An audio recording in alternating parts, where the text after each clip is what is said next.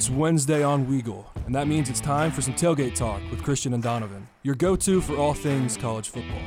So get ready for a recap and a breakdown of all the college football scores, news, and predictions. So drop your tailgates, grab your playbooks, and get ready to talk some football.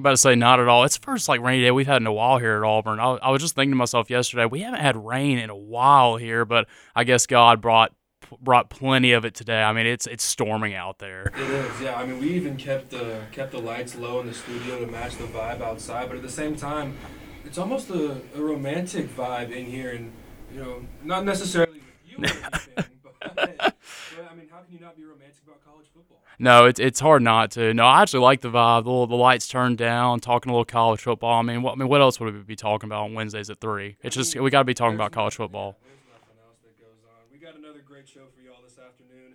We're gonna start with a week, week six recap, followed by the "He Is the Man," the new segment there, similar to a helmet sticker, where you pick the number one college football player of that weekend. We are then gonna follow it with who's hot, who's not, and then we'll cap it off with a gauntlet of a week seven. But first thing, how about the Braves? How about the Braves? How about okay?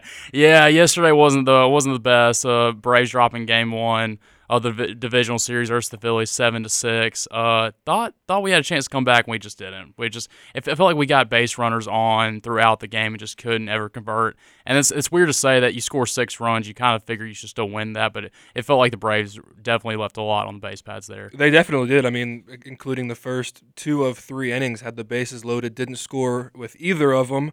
Uh, the bullpen once again looked very good as they did last postseason. Went five and two thirds, only allowing four hits and one earned, uh, with seven Ks. But again, if your bullpen has to go five and two thirds in game one, shows that something didn't go as planned, and that was Fried's start, going three and a third, allowing eight hits, four earned runs, and only two strikeouts. Yeah, it's hard when you're ace, especially when I mean I think uh, most people consider Max Fried to be one of the best pitchers in the MLB. When he does that to start off the playoffs, it's not it's not really what you want. It kind of scares you a little bit, like oh, like if Fried's not going to get it done, like who is? But you know, it was just game one. Get the kinks out. You know, you never know. Just I'm not too worried about it. I feel like we'll pull it pull it away uh, today, but they are in a rain delay though, so I don't know. I don't. I don't know if the weather is going to clear up for today's game. Yeah, I was gonna say they're kind of they're kind of blessing us because they were gonna uh, we were gonna have a the first pitch here about halfway through our episode, but we might actually have time to to get back and watch it because yeah, once again we have no idea when this rain is gonna clear up. I would imagine they have to get it done tonight though because tomorrow is supposed to be the travel day before uh, Game Three in Philly. So I'm guessing that they're gonna do everything they can to to get it through sometime tonight. Yeah, hopefully they can. Uh, hopefully the world, weather will clear up a little bit to where they can get that first pitch off, and the Braves can get a much needed win going to Philly for Game Three. Uh, but the Falcons, unfortunately, we did lose the uh, the game for the division or for the division lead against Tampa Bay. I don't know if you watched it, Christian. 21-15. We made a little comeback there. They were beating us pretty good. And then on the final drive, Bucks had the ball around midfield. We sacked Tom Brady, Grady Jarrett coming off the edge with a great sack, and they call roughing the passer for Grady Jarrett just tackling him, and that pretty much sealed the deal. Are you allowed to tackle people in football? Well, see, I thought you were, but apparently you're not. So, oh, um, he did not ask. He didn't ask for permission. He didn't ask for permission. That's he, what it was. He didn't I mean, go up and politely ask the refs uh, with the handshake, "May I tackle Mr. Brady?" And the ref still would have said, "No, you may not. You're actually not allowed to hit You're, Brady." you're touching. You're, tu- you're gonna. You're touching my franchise quarterback. No, no, no, no, My no, no. my quarterback. No, I don't. I don't think so. No, but like, look again. Even everybody was saying how egregious this call was. I just feel like, especially the NFL, like I get, it, I get, we need we need rules to keep the players safe, but I mean that's just foot. Like he tackled him at the waist and just kind of threw him. Didn't even throw him down. He made a tackle. He, he tackled him and happened to, when he tackled him, I guess rolled over. Yeah, him. his momentum carried him. It wasn't even egregious. Like it didn't like No. he didn't even hit him that hard. He just sacked him. They called it. So I don't know. Very heartbreaking. And I don't want to say like that's the reason we lost because I mean who knows? Do, do the Falcons get the ball back and do they score? Maybe, maybe not. We don't know. But I, I feel like they need to do something about these rough the passer calls because I mean literally you can't hit the quarterback at all anymore without it being called. No, you really can't. And I mean, I don't want to make speculations, but it's almost like the referees are very concerned in trying to cover up their tracks with the Tua injury. That it's like we have to be overly cautious to the extent of yeah, you can't even go and go and make a tackle anymore. I saw something um, from the when did was it the Thursday night game? That was the Bengals and Ravens, or was Yeah. that the Sunday night game? I think that was Thursday. No, it wasn't. It was a no, Sunday game. No, because the Thursday was the Colts, and oh, Yeah, that yeah, was yeah. a that was a that was a heck Barn of a game. burner. That was a barn burner. Yeah, no, but the Sunday night game, there were there was a couple times when Lamar would go out and scramble, and there were a couple times where yeah, he got got leveled on a run, and it was like, oh my gosh, I can only imagine what the refs would do if uh, if that was Tom Brady who just went out on a scramble, didn't didn't get down in time. I mean, they'd have that dude arrested. No, it's like Lamar's getting the Cam Newton treatment, where you can Yeah. you, you can hit him as hard as you want because the, I guess they feel like he's more of a runner than a passer. Which it's weird how they uh, how they kind of show privilege to some quarterbacks and not to others, especially I guess when you're when you're the goat and you're what 45 years old and you're you're old. I, I guess you need a little help, but that does get us into our week six recap. And the first game we're going to talk about Tennessee. Uh, these guys are seriously, uh, these guys are maybe serious title contenders, I would say at this point. Blowing out LSU 40 to 13. Hendon Hooker got it done again. Not a great game, but again, it didn't really have to be. He threw for 240 with two touchdowns. The Tennessee rushing for 263 yards as a team, just total domination against the Tigers. Yeah, uh, I remember watching Brian Kelly at Notre Dame. It seemed like special teams was always the thing that he couldn't quite figure out. And this play or this game was domination from the opening kickoff, literally, because LSU got the ball or LSU uh, elected to receive, and Tennessee. I mean, I don't want to say pooch punted it, but didn't kick it all the way and uh, went off the dude's chest. And Tennessee recovered. Couple couple plays later, they scored. Uh, Ole, or sorry, uh, LSU went three and out and then another punt return for like 40 or 50 yards and next thing you know there's 11 minutes left in the first quarter and it's 14 to nothing so it's it's one of those things brian kelly just can't seem to come over uh, the kryptonite of special teams and i mean yeah again we get to look at tennessee and bama coming up this weekend No, big one. Uh, don't I? We don't really have much to talk about that. Again, Tennessee with a really, I say big win, but they kind of made it look easy. Uh, next game, TCU winning a really close. This was a big matchup. This is probably my my game of the week, or at least in terms of hype. Uh, TCU and Kansas were both undefeated. TCU did get the win. Uh, 38-31. Max Duggan, the quarterback for TCU, threw for 308, four total touchdowns, three passing, one rushing. Did throw an interception, but uh, really good game by him. But what's kind of interesting though, Kansas, if you looked at the the stat sheet, Kansas outgained TCU in pretty every in every stat in time of possession, yard. I think they had them by yards in over a a, a hundred, and the uh, the turnovers were the same too. I think they both had two apiece. So if you if you look at the stat line, you probably you probably don't understand why TCU won this game unless you actually watched it. yeah no and once again talking about kansas being able to move the ball without jalon daniels jason bean he played phenomenal through uh, daniels injury you wouldn't have thought that he would be the backup for daniels uh, jason bean I mean, went 16 of 24 262 yards and four touchdowns I mean, it's a solid stat line for for any quarterback, much less someone who doesn't necessarily have the expectation to come in. So major credits to him for being able to flip that switch and. Uh, I mean, you hear coaches talk about it all the time. Be the next man up. Be mentally prepared. You never know when your time's going to come, and you obviously coming in against against uh, TCU here. And I mean, I'm guessing he'll be the starter for the next couple weeks too. So it'll be interesting to see where Kansas goes because the Big 12 is deep this year. No, they are. The Big 12 is very good. I mean, obviously, we have a huge Big uh, 12 game coming up this weekend. Okie State and TCU's in it again against them. It's uh, at TCU. But no, I, I feel like this was a really important game for both teams. And I feel like nobody, I, Kansas did get the loss, but I, I still think they're really solid. I think they looked really good in the loss. Again, they, you looked at the stat line, it, it kind of looks like they should have won. But Yeah. you know that, that's just kind of how football is sometimes, where you might could play the better game, but you don't quite get the win. That brings us to Mississippi State blowing out my Arkansas Razorbacks, just absolutely crushing them, 40-17. Uh, a KJ Jefferson less Arkansas uh, which I feel like if he's not out there, then Arkansas is just is pretty much nothing without him. Uh, that's the kind of the consistency I've thought of. Will Rogers, uh, I'll talk about him in a little bit. Goes for 403 touchdowns, and then Arkansas with 10 penalties for 84 yards. So just just a bad showing. Uh, just all around for the Razorbacks. Yeah, it really was. I mean, Mike Leach is definitely doing something right, whether he's giving wedding advice or not. He seems like he's. What was it this this week? It was it was coffee. It was coffee. Some, yeah. How bad coffee tastes or something. That's just a bad um, opinion, but I'm not. I'm not. I'm not gonna hate on him too bad for yeah, it. Yeah, no, I agree. I mean, when your quarterback goes for 400 and three touchdowns, and you're five and one in the SEC West, I mean, you can you can afford to say what you want to say, and you're not gonna get not gonna get critiqued too hard. But uh, yeah, I look forward to this Mississippi State game this weekend. They're rocking the all white unis. I don't know if you've seen that. I actually haven't. Um, but they're rocking them this weekend on the road versus Kentucky. So I'm looking forward to it. And it brings us to, oh man, the game that hurts college football fans because you really don't want to see a winner. As as weird as that is to say, te- Texas A&M and Alabama, you're almost okay if if neither team wins.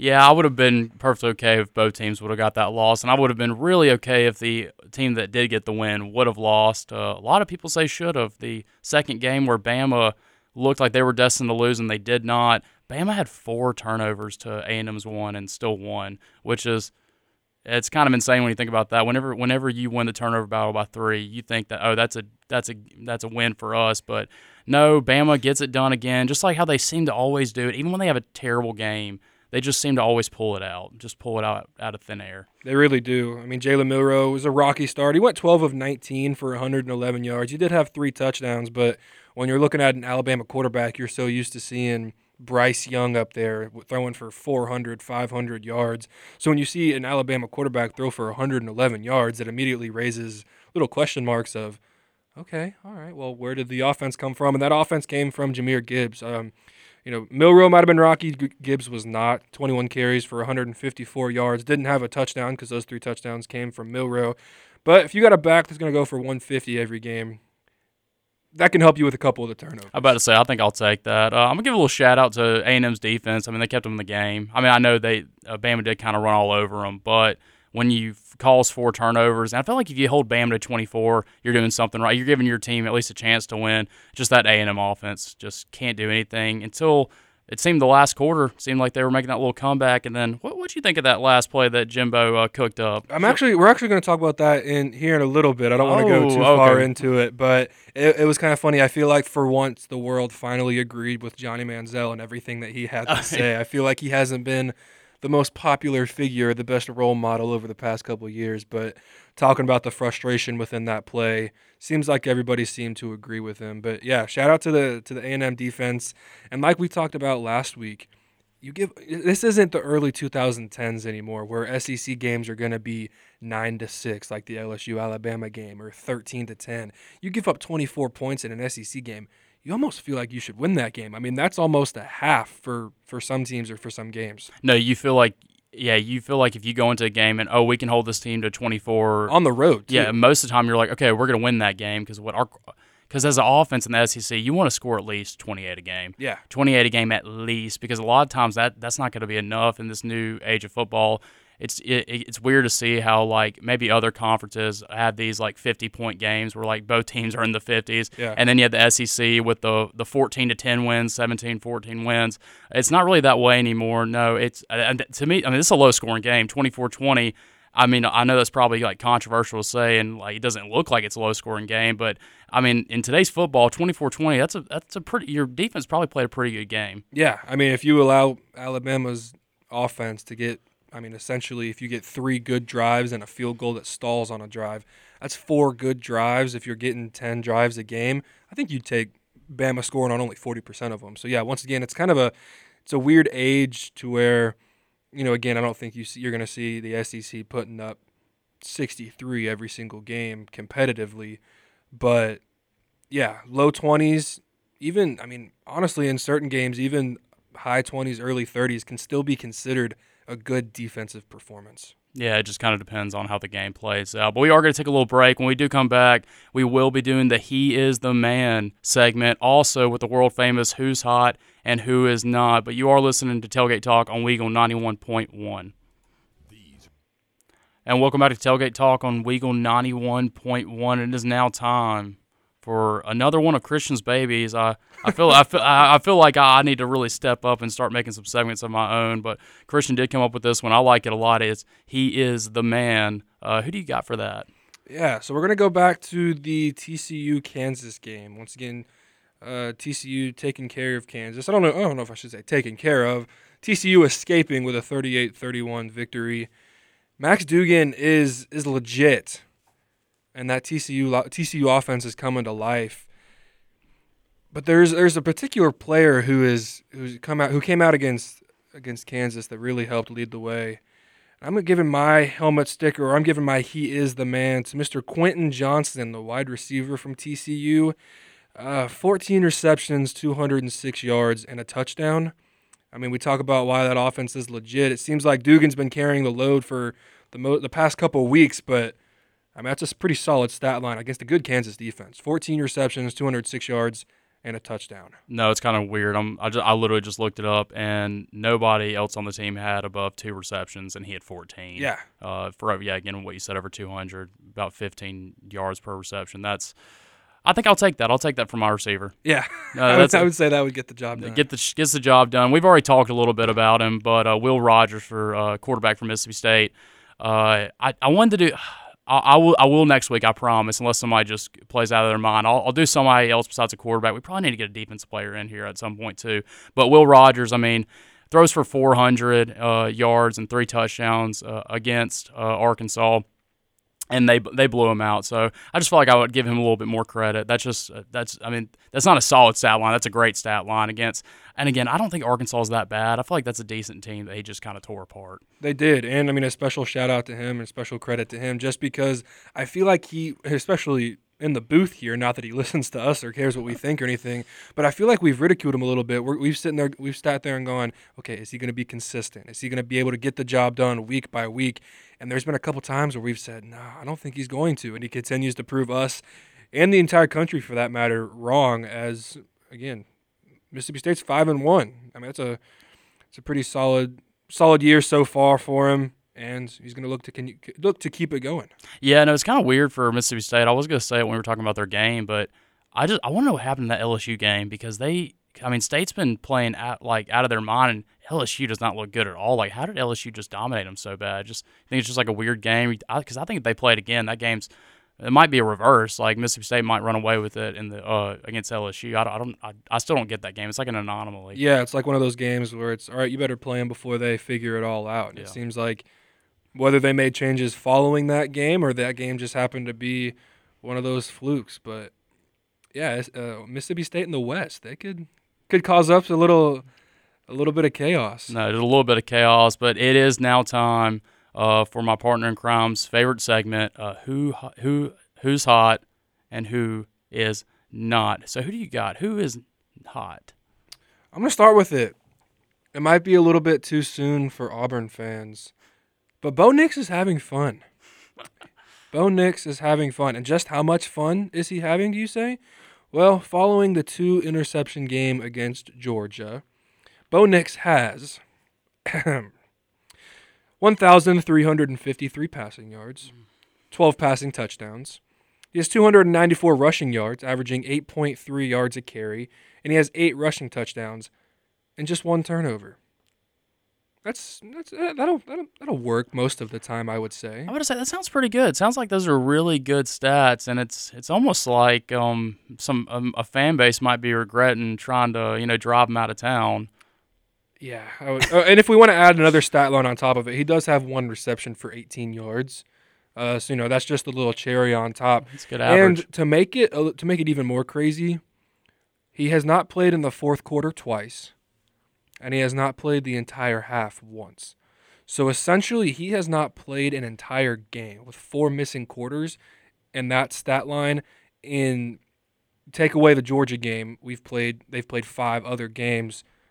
That's basically four games if he's missing four quarters. So he's basically putting up almost 400 yards passing a game and three touchdowns and eight rushing. I mean, that's just it's a crazy stat line to think about it. And I think you're going to stick with quarterbacks too, aren't you? Oh, I am big time. I've got Quinn Ewers just coming back. Uh, we saw him against Bama, and a lot of people, including myself, thinks if he's healthy, uh, Texas wins that game, and they might win that game, kind of running away with it because he looked really stout. Uh, but no, he he came back this week and just kind of lit it up. I wouldn't say played off his mind, but 21 to 31, 289 uh, passing, four touchdowns, only one interception.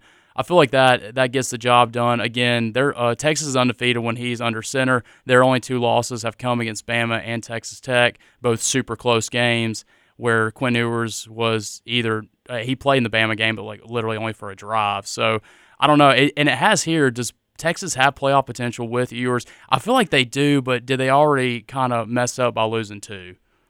I I mean, I don't know. I, I would say confidently that Texas is the best four and two team in the country right now, though. I think that's that's easy. Whether you're looking at Utah, who's four and two, I think Texas would go there and, and blow them out. Uh, I don't. It's tough because you know obviously a two loss team hasn't made it to the college football playoff yet. There's only been a couple, like we've talked about, that have even gotten respectable uh, accreditation for it. And I mean, if you're looking at the the schedule ahead, I mean, it really is a gauntlet. Iowa State they play this weekend. I feel like they're always known for for one weird upset every single season. That's followed by Oklahoma State, Kansas State, TCU, Kansas, and Baylor, all of which are ranked except for Baylor, who's lost two of their last three. Uh, but I mean, even then, that Baylor team is not one that you can overlook. But with that said, Texas offense is definitely not one that you can overlook with Ewers. And if all of a sudden, you know, Ewers isn't having the best game over, let's hand the ball off to Bijan Robinson, who arguably might be the best best running back in the country. You have the two of them. That offense is scary. Yeah, it's kind of unfortunate for Texas because again, that program's kind of been a lull for for so long. They can't get the coaching right, and they they hire Sarkisian, which I didn't think was a great hire. But to be honest with you, if Ewers is healthy, they're probably six and zero oh right now, so or five and zero. Oh, I don't whatever. They're undefeated if uh, Ewers is healthy, which I know that kind of stinks for Texas fans knowing how good they could be. But who's your number one hot? Well, I got one more thing for for oh. that game. Uh, just one little one little note here, and I, I, I agree with it. I keep trying to to some to tell myself that I'm thinking of it in a weird way, but I really do think it's true in college football or football especially, but especially in college football. You can get away with a bad defense if you have a great offense. I know that's a really weird thing to think about because it's saying the defense wins championships, but I really do think if you have a great offense, you can overcome a very poor defense. But if you're looking at it flipped, there is no way that you're going to be able to do anything if you have a great defense but a very bad offense. No, I mean a good example of that. I wouldn't say Auburn has a great defense, but they looked they did they looked good against Georgia for a good bit. But when your when your offense can't move the ball at all and you got to keep on holding the line, then there's really nothing you can do. If you have a bad offense, you're you're not winning in college football. Just plain and simple. Yeah, no, I mean we're looking at it again. We we are a decade past. I think honestly, the saying of offense wins games, defense wins championships. I would say that defense wins drives, but offense wins games. I mean, honestly, I think if that's the way that you need to think about it nowadays, because you can't put up 14 points anymore and expect to win. You're going to have to be able to outscore the offense. And if you have a great offense I mean, look at 2019. LSU's defense was it was pretty solid, but that offense was just absolutely insane. You could you could put the ball in Burrow's hands and be like, "All right, go get me seven." And seven out of the eight times in a game, he'd be able to do that. So a great offense, I really do think, can beat or can overcome a very poor defense. But one defense who is not poor at all is Shane Beamer's South Carolina team. He got questioned early on following a couple losses in a post game interview, asked if that team had any heart left or if they had left any heart. And he got criticized for his answer, and I don't really understand why. He basically said no. Like, why would you question what we're doing in the locker room? Why would you why would you doubt that these kids have heart? And I mean, I feel like that's a great answer as a coach. And as they defeat Kentucky 24 to 14 this weekend, Beamer celebrates with his shades on in the locker room. And I honestly didn't really think too much about it after the game, I was like, oh, Beamer, you know, he did his, you know, he celebrated like coaches do. But the more I looked into it, I realized that there was a lot more backstory behind it. I remember a video in the off season, right before the SEC media days, of Shane Beamer doing his little "Get My Swag On" dance on the Twitter, and that went completely viral. Um, just for a coach doing like a TikTok trend and, and getting on that. So all of South Carolina loved it. Well, I can tell you who didn't love it, and that's Mark Stoops for for Kentucky. uh, at SEC Media Days, he said, "quote Not not adding Shane Beamer, uh, at least not directly, but he said, quote It's easy to change the climate of a program. You just need to change a uniform, talk a little game, dance around, put on some stupid sunglasses, and you can change the climate." Whoo! Wow, you tell me that this game wasn't circled on their game roster or their their game clip every single week. I mean, you look at a quote like that, that's not even coming at a team, that's coming at a man trying to do what he needs to do to recruit.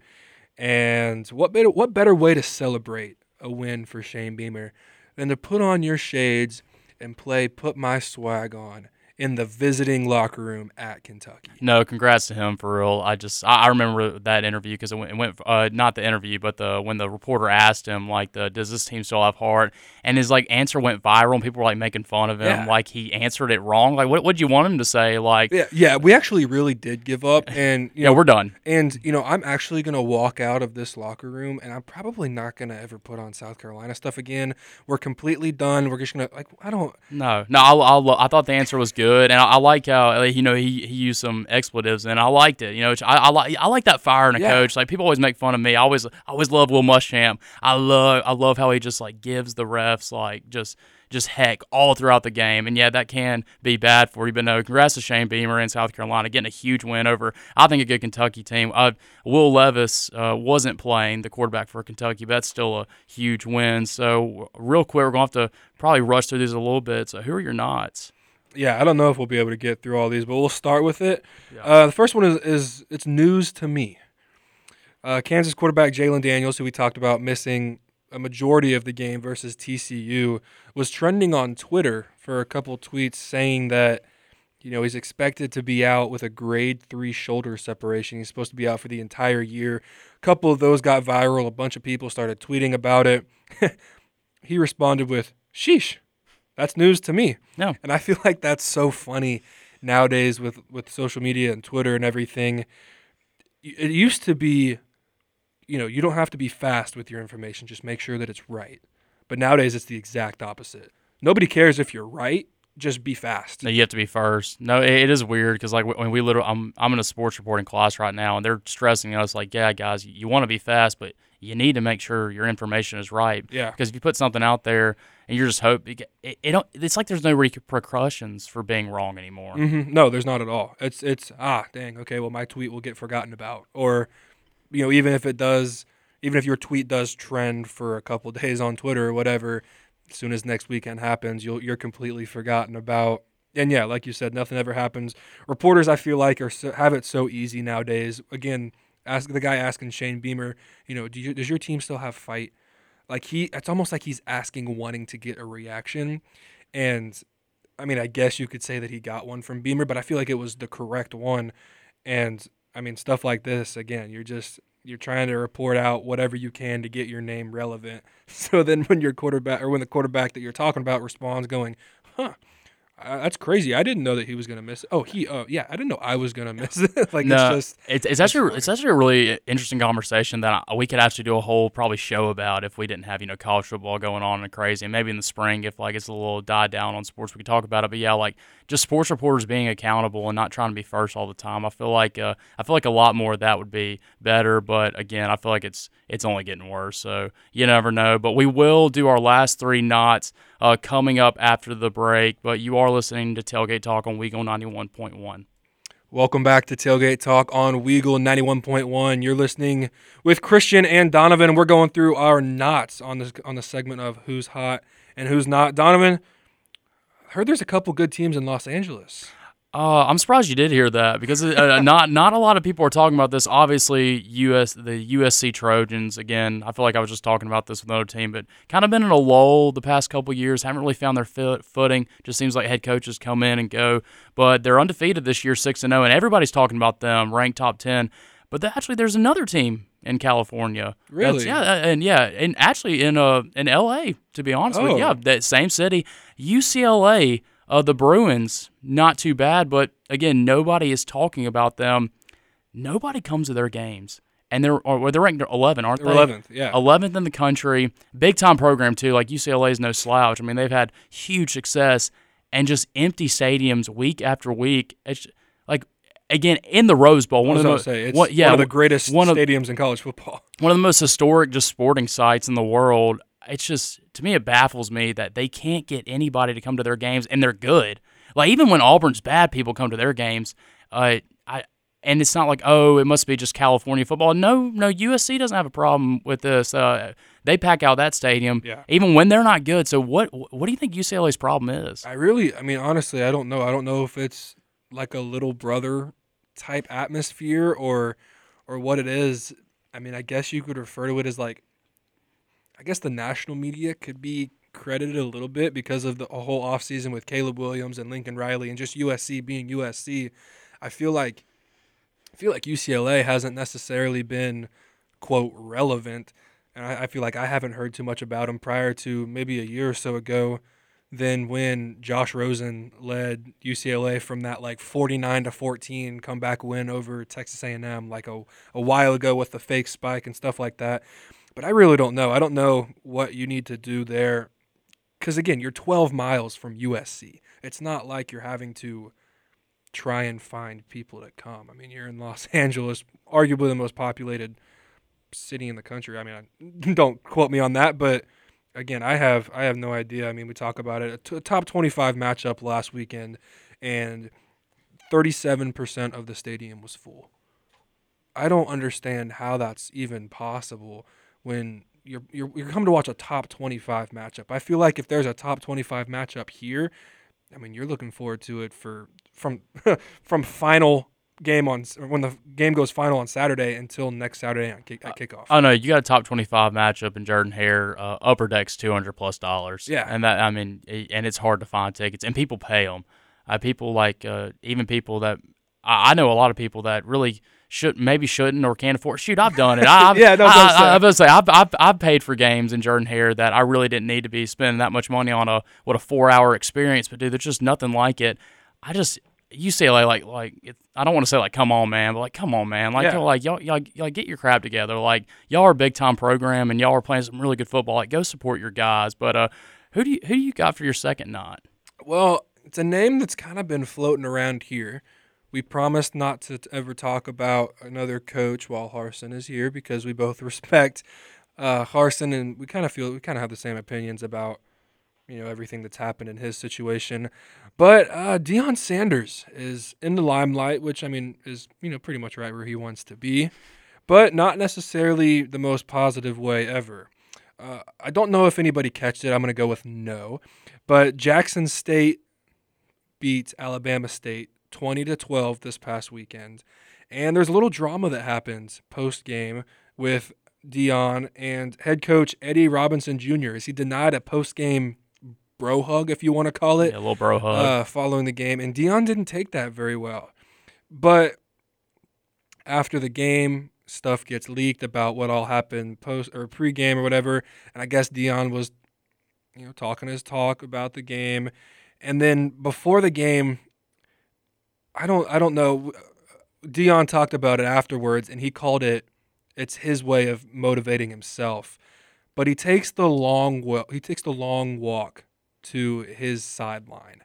And the long walk includes, at least there, walking through the entire Alabama State warmups and walking past their entire sideline on the way to his sideline.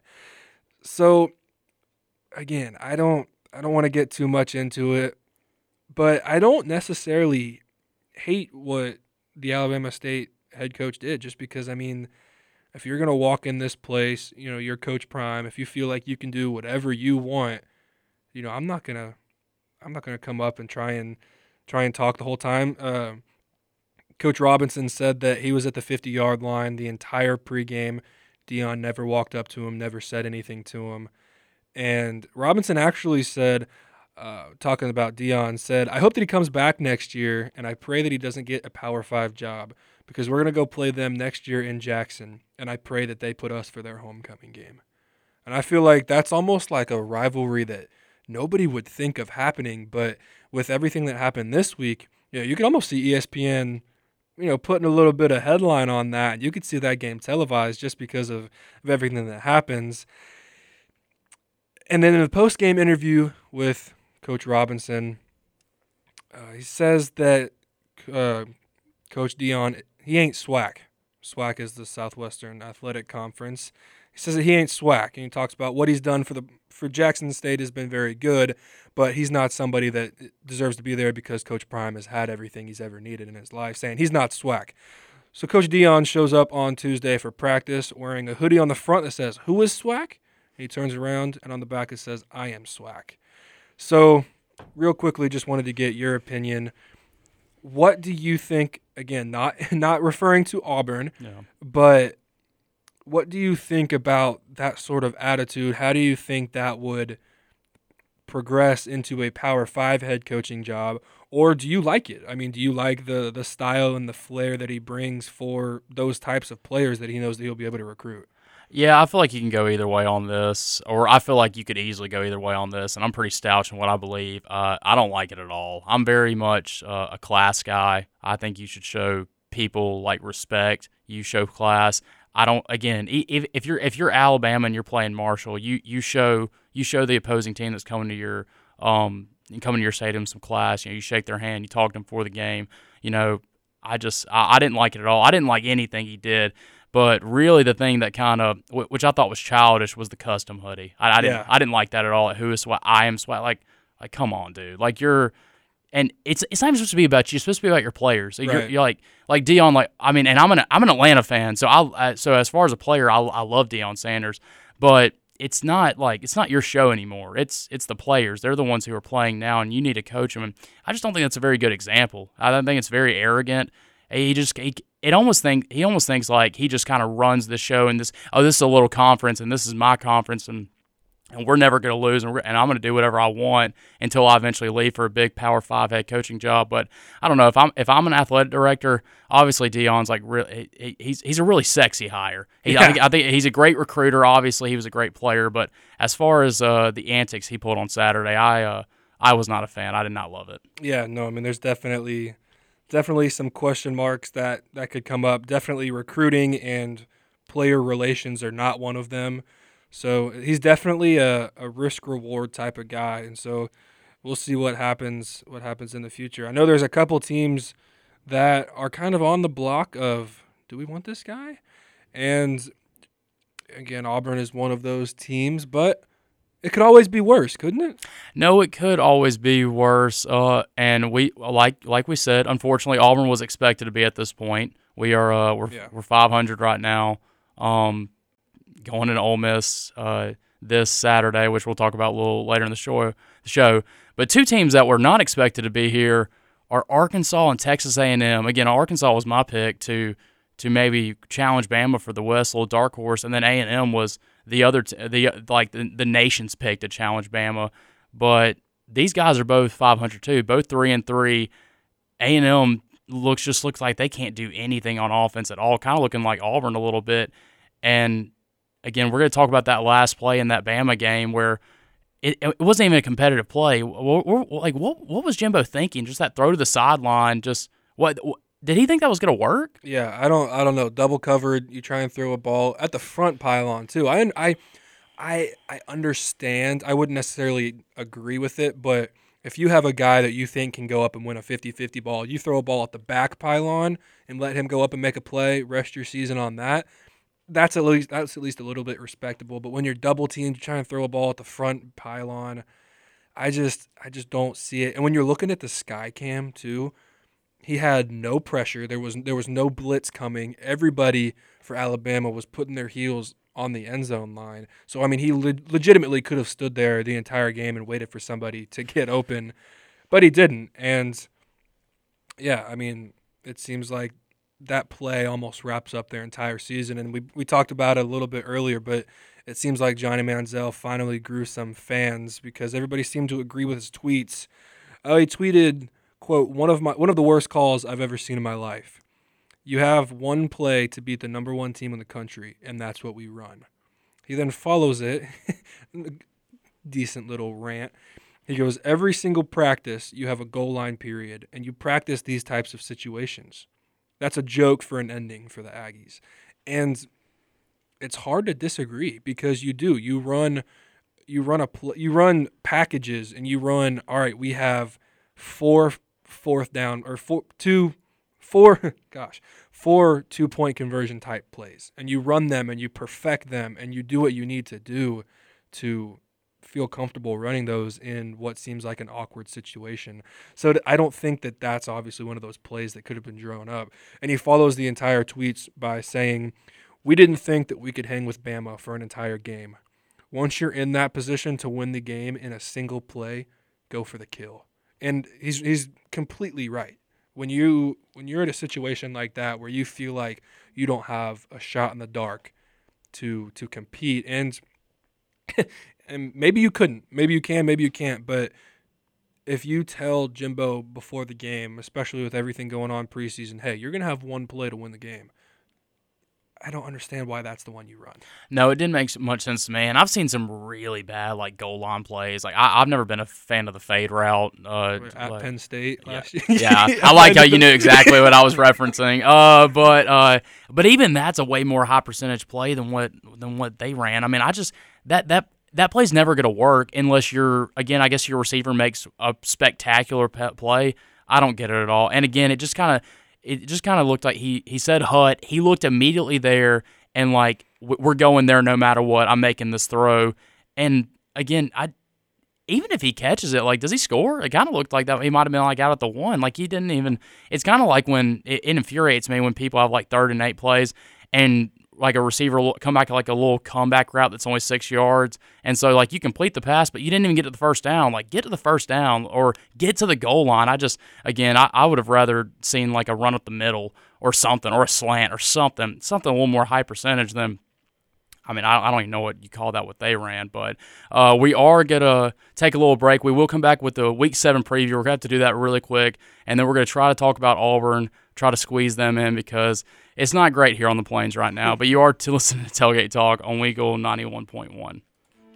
And welcome back to Tailgate Talk on Weagle 91.1. We're going to go over the week uh, seven preview really quick because we kind of ran we kind of ran a little long uh, talking about some other stuff. We actually discussed this how we wish our show was just a little bit longer because I feel like we we have so much to talk about. We have to like cram it in this uh, little 50 minute segment. But uh, first up, uh, just Penn State at uh, Michigan. Top 10 matchup. Michigan's favored by seven. What do you think about that game? I like the spread. I do. Uh, I mean, the question is how legit are both of these teams? Obviously, we expected to put up a little bit more of a fight against Penn State, but seeing how we look against every other team, not discrediting Penn State because they did what they needed to do completely, but it doesn't necessarily show how legit that they really are. And the same thing with, with Michigan. I, mean, I feel like this could go either way. I like it in Ann Arbor.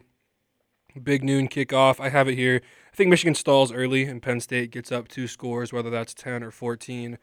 But halftime, momentum begins to shift. Late in the third, uh, continues to shift. And I got Michigan scoring two touchdowns in the fourth quarter to win 27 to 20. Yeah, I actually like that a lot. Uh, I feel like this is going to be a game between Michigan's run game and Penn State's run defense. Uh, Michigan running back Blake Corum is second nationally with 11 touchdowns and third in total yards among running backs with 735.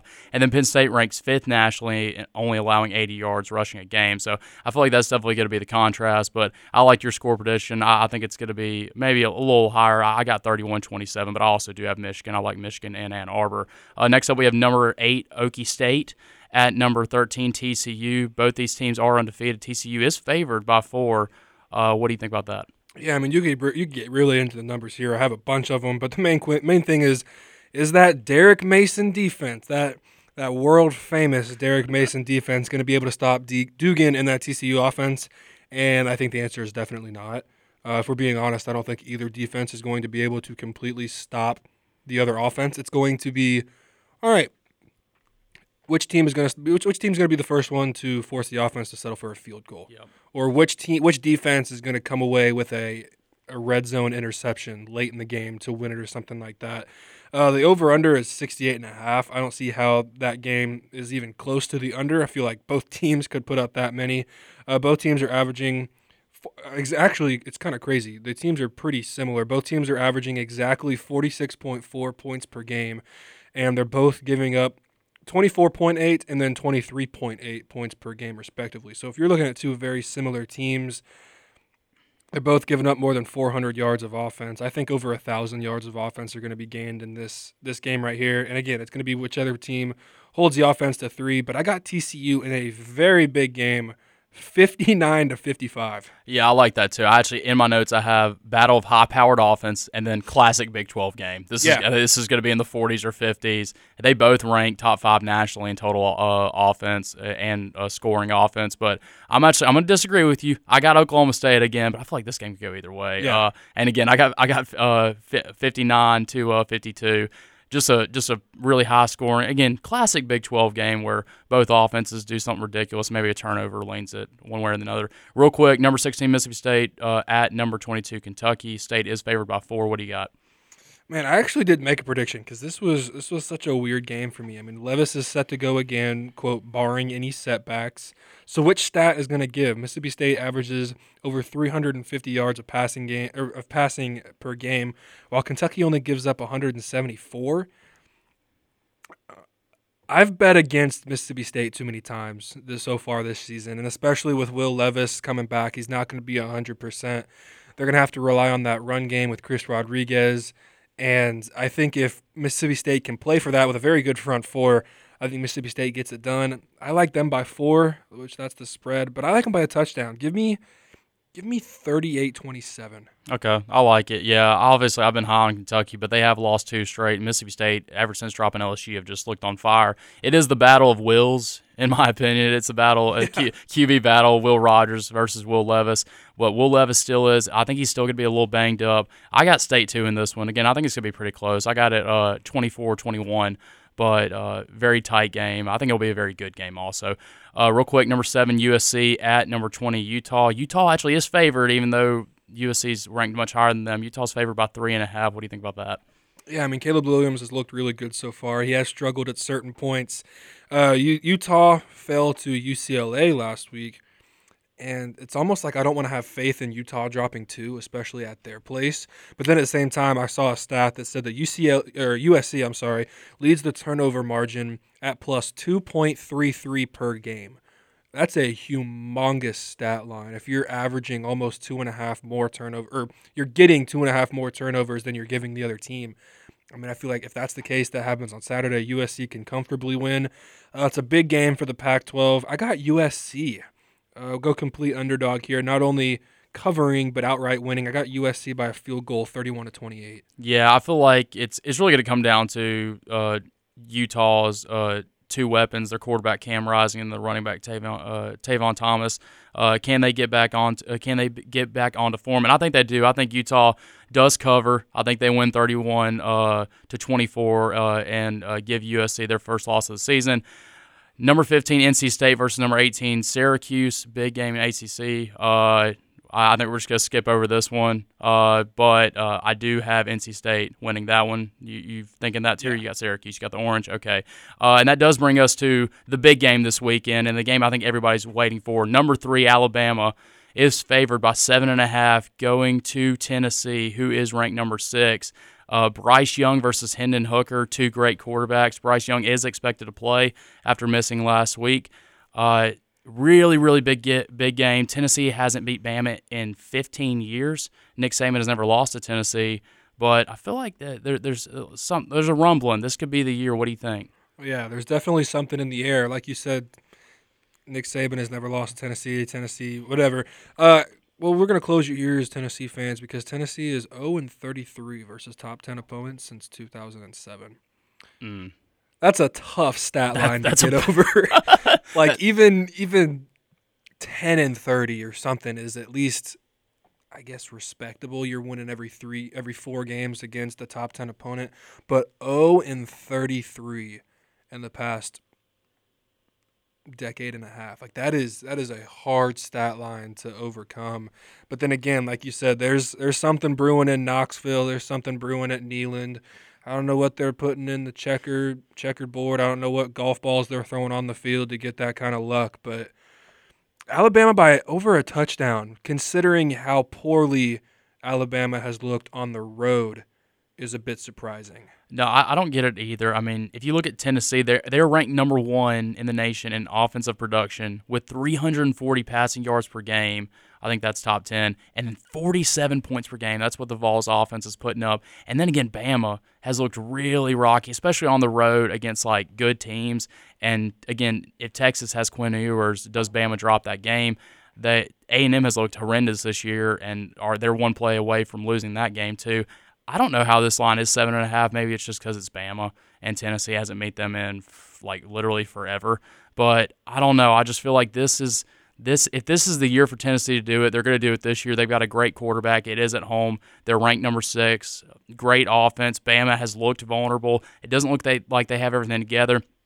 And we don't know if Bryce Young's going to be 100%. And if Bryce Young isn't 100%, Bama's offense looks to be to really struggle, as you saw with the Arkansas game when he went out, and then this A&M game. It's just, I think this is a really interesting one.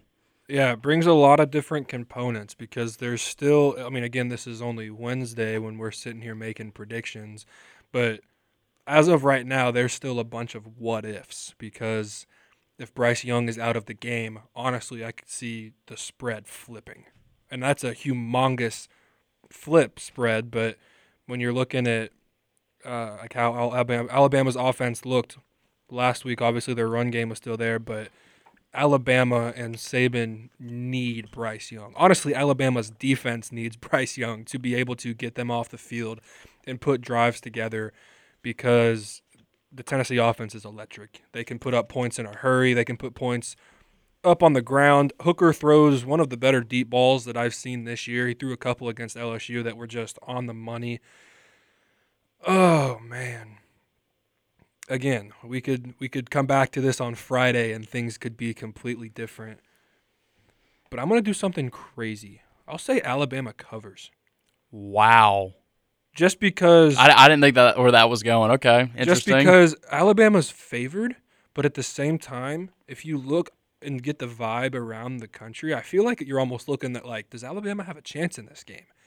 And that's just not something that's not something that I want to throw my money against Bama on yeah. because although Bama's favored you don't you don't you don't bet against Alabama in games like this. You just you just don't. And I mean again that Texas game, you don't want to call it a fluke or you don't want to play you don't want to call the A&M game a fluke because again, there's Tennessee or Texas, I'm sorry, had everything to play for against Alabama. A&M it's an SEC West game. They always play Alabama tight. But this right here, it's one of those games that Alabama isn't necessarily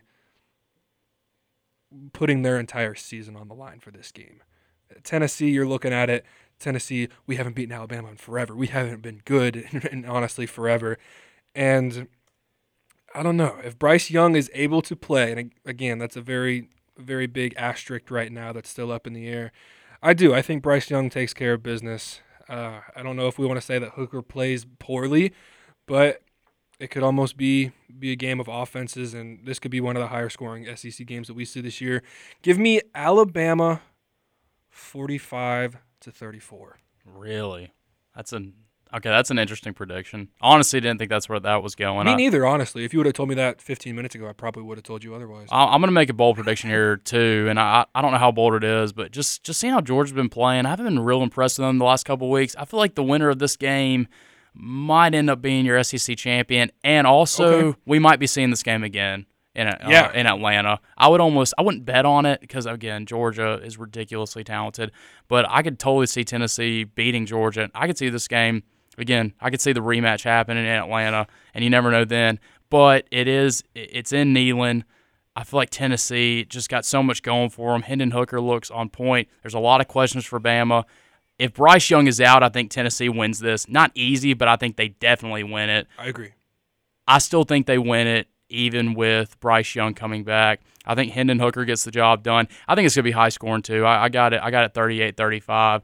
And again, this game to me could really go either way but I, de- I don't think Bama covers. But then again, it, it, it, wouldn't surprise me if Bama came out one by like three touchdowns, right? Because it, it, it it's just it's, something they would do where like oh like Bama Bama could actually get beat this week, and then they go blow them out. It only seems like Bama only ever almost loses when they're playing like a decent team that they're expected to kill. Exactly, and that's why again I don't know if I'm not completely confident in my opinion, but that's the reason because you don't bet against Alabama, especially. I mean, they're favored by the spread here is a touchdown or a, a seven and a half, but it, the vibe around everything is, man, Tennessee should run away with this game, and you're like, what? Yeah, it's Bama. You're Yeah. playing Nick Saban and as of right now, what we think of as, as Bryce Young, and you're telling me that that Alabama doesn't have a chance? No, I'm not buying it. I'm not buying it. Well, we are actually going to go into overtime again this week. We did it last week. I know our producers are probably going to kill us again, but we're going to go one more segment because we got to talk about the Auburn Tigers, unfortunately. I don't really want to, but we do have to. Uh, you are listening to Tailgate Talk on Weagle 91.1. And welcome back into Tailgate Talk on Weagle 91.1. We are into the overtime segment of our show. Uh, if you just hear us go off air just suddenly without forewarning, you don't even hear the outro. It's just because me and Christian just got fired for going over for the second time. But we have to talk about the Auburn Tigers because we are, we do go to Auburn. We're broadcasting out of the Student Center here. And Auburn, uh, unfortunately, dropping a really close game to Georgia, 42 to 10 in Athens. Defense actually looked pretty good for a good bit of the game, but just the offense, it just it just hasn't gotten any better. It just look does not look very good at all. No, and again, like the, the I don't necessarily hate the play calling in certain situations. It's just the timing. I don't agree with that fake punt on our 34 yard line when it's zero to zero. You've had essentially three three and outs from the Georgia offense, maybe a first down or two here and there, but you're basically just playing a field position game for the entire first quarter, and then all of a sudden, let's try and do something crazy, and then I mean, granted, again, if you if you look at it, if we get one block, we have a first down, but then again, that play gets snuffed out. We don't get it. They score on a 34 yard touchdown drive. We go three and out. They score. All of a sudden, you look at it and it's 14 to nothing, and you're like, wow, I feel like we were in the game three minutes ago. No, it's weird, especially on that fake punt. I remember I was watching it with my dad, and he goes. Uh, immediately, we thought like, why do you hand it to Shenker? Like, well, that- that's just I, Yeah. thought, I thought that was a weird thing. Like, nothing against Shenker, but uh, you figured you give it to a little more speedy guy than him. And then I thought, wait, why did you even do that? You you've went three and out the past two drives. Let's say you do get the first down, you're probably going to go three and out again. I, I like. Uh, I feel like the the risk reward there was no, that's not that's a no brainer. And I get that season hasn't been going well. You're trying to ignite the ignite the team. You know, get get some sparks flying. I just and I don't mind. I, I hate when coaches go super conservative, but you, you just, to me that was just a dumb play call Yeah, at just again, the worst time. I don't even I don't even hate the fake punt, but. I don't know. I actually do. I'd rather just go for it. Just, just Yeah. if you're gonna if you're gonna go for it, just go for it with a play. Don't run a fake punt that on your own side of the field where you haven't been doing anything all game. I, I didn't like that call at all. Yeah, no, I'm on the same boat as you. I don't. I understand the the necessity and the the almost the, the you're desperate to to get something going, but sometimes you just have to take your own medicine and you got to try and do everything you can to shorten the game. And you know, again, like as you said, the fake punt isn't the worst decision ever. It's just the, the, the time of it. And if say say we say we I mean again, say we don't go three and out there, we get a couple first downs, we're at midfield, then we run it, then you run the fake punt, it's at least okay. Like we're at midfield, it's almost like we went for it, didn't get it. But yeah, again, I mean you give you give a Georgia offense who's struggling a 35 yard drive, all of a sudden that's when things can click because think Stetson Bennett threw one past that drive, and it was literally just like a quick screen. Um, and then the next drive, he might have thrown one more time because they figured everything out. But it just it's crazy how fast things can get out of hand. No, it was it was almost like a carbon cut copy of the game of 2016 when, when we had Sean White. We went down there and we can we didn't get past the 50 once. That's literally the exact game it reminded me of. We just couldn't get anything going on offense. Defense played pretty good, but again, your defense can't do everything when your offense is just just absolutely like. I- mean, we're just showing a dud. And just can't do anything out there. Yeah, and it's crazy because when we do do something good and we start to get momentum, um, you know, it's almost like we shoot ourselves in the foot. Whether it's whether it's penalties or fumbles, I, I saw something that said we were we were first in the FBS with fumbles. We had 15 going into Georgia, and I know we had a couple more then. Um, so I mean, I guess you got to lead the country in one thing. So Yeah, yeah, uh, go Tigers and all that. But so, so you have Ole Miss this week, right? You're three and three going into Ole Miss. They're undefeated, and I feel like that. I feel like I have my glasses on. Ole Miss has looked really shaky in a lot of games, especially that performance against Vanderbilt, where Vanderbilt was leading them at halftime last Saturday. Uh, I'm just going to pose this question, and I feel like it's been posed, so I don't think it's controversial. If Auburn does drop that game uh, in the Grove uh, this Saturday, do you think Harsin is uh, out of a job? It's such a hard question to ask because usually when you look at coachings being fired or coaching changes being needed, it's because you've lost the entire locker room. Harsin hasn't done that. These players are still very much on board with Harsin saying, you know, we're going to play for our coach. This is our coach. And as bad as we've looked, I don't want to say that we look or that we've given up. I mean, again, we don't have things going, but it's not like we're sitting there just giving up the entire game. So I don't know. It's such a hard question to answer, and I don't. I don't want to say that it would be good for Harsin because obviously, you know, you don't want to just say that like I'm going to give up on a team or something like that. But it looking at it, I don't feel like it would be the worst situation for either either team or either party because you look at all the controversy that's going on. It's almost like he just has to to get out for for himself and his family and for whoever he's going to coach for next. No, I agree. I, I, feel like it's a combination of things. I, I definitely think that he's kind of been behind the eight ball uh, with from no definitely. for no fault of his own ever since he's been here, especially before he was in here. I'm about to say, but especially this off season was just I mean horrendous. And I think honestly, it's it's gotten to the point where I don't think you can mend that relationship. I think it's no. done. I think it's cut. And again, I was I'm I try to be the biggest Harsin defender. I like I I, I do think he's a good coach. You just go look at his Boise State record. I mean, he he's a good coach. He really is, and I hope wherever he goes, I honestly hope he kills it. Oh yeah, 100%. and he and he kind of he kind of not really show like just shows up some people here that maybe It's never believed. Same in thing him, as the but, Bo Nix situation. Yeah, but like you kind of you just hope like you know what I hope he goes somewhere um another Power Five school, maybe a smaller one, and he turns that program around and leads them to like a New Year's Six bowl or something like that. Just kind of show like, oh yeah, like I actually am a good coach, but y'all just never believed in me. But Yeah. no, I feel like it's gotten to a point where you can't really do it effectively, and and I and and I will be a little critical of him here. Auburn Auburn just doesn't look like they've improved any, especially with the the Georgia game. Just that offense just does not look. It just looks really bad. And again, it's not even the play calls. It's just like we can't do anything. No, the execution just just isn't there, and I mean, yeah, there's there's a bunch of question marks that you you hope to have figured out by this point in the season. If this is week one to week two, and you're looking at it like the offense isn't, isn't where we want it to be, you're like, okay, you got another week, got a couple another weeks. Even if you start three and one, like you're okay.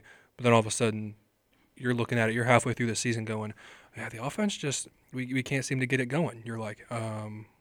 well, something needs to change, or else you're going to be run out of the stadium in every single game. Yeah. So the the, question that I did ask, should, uh, I said, will Harsin get fired? And you know, I feel like you can go, you can do do this from two angles. Like, will he like will he get fired, or and then should he get fired?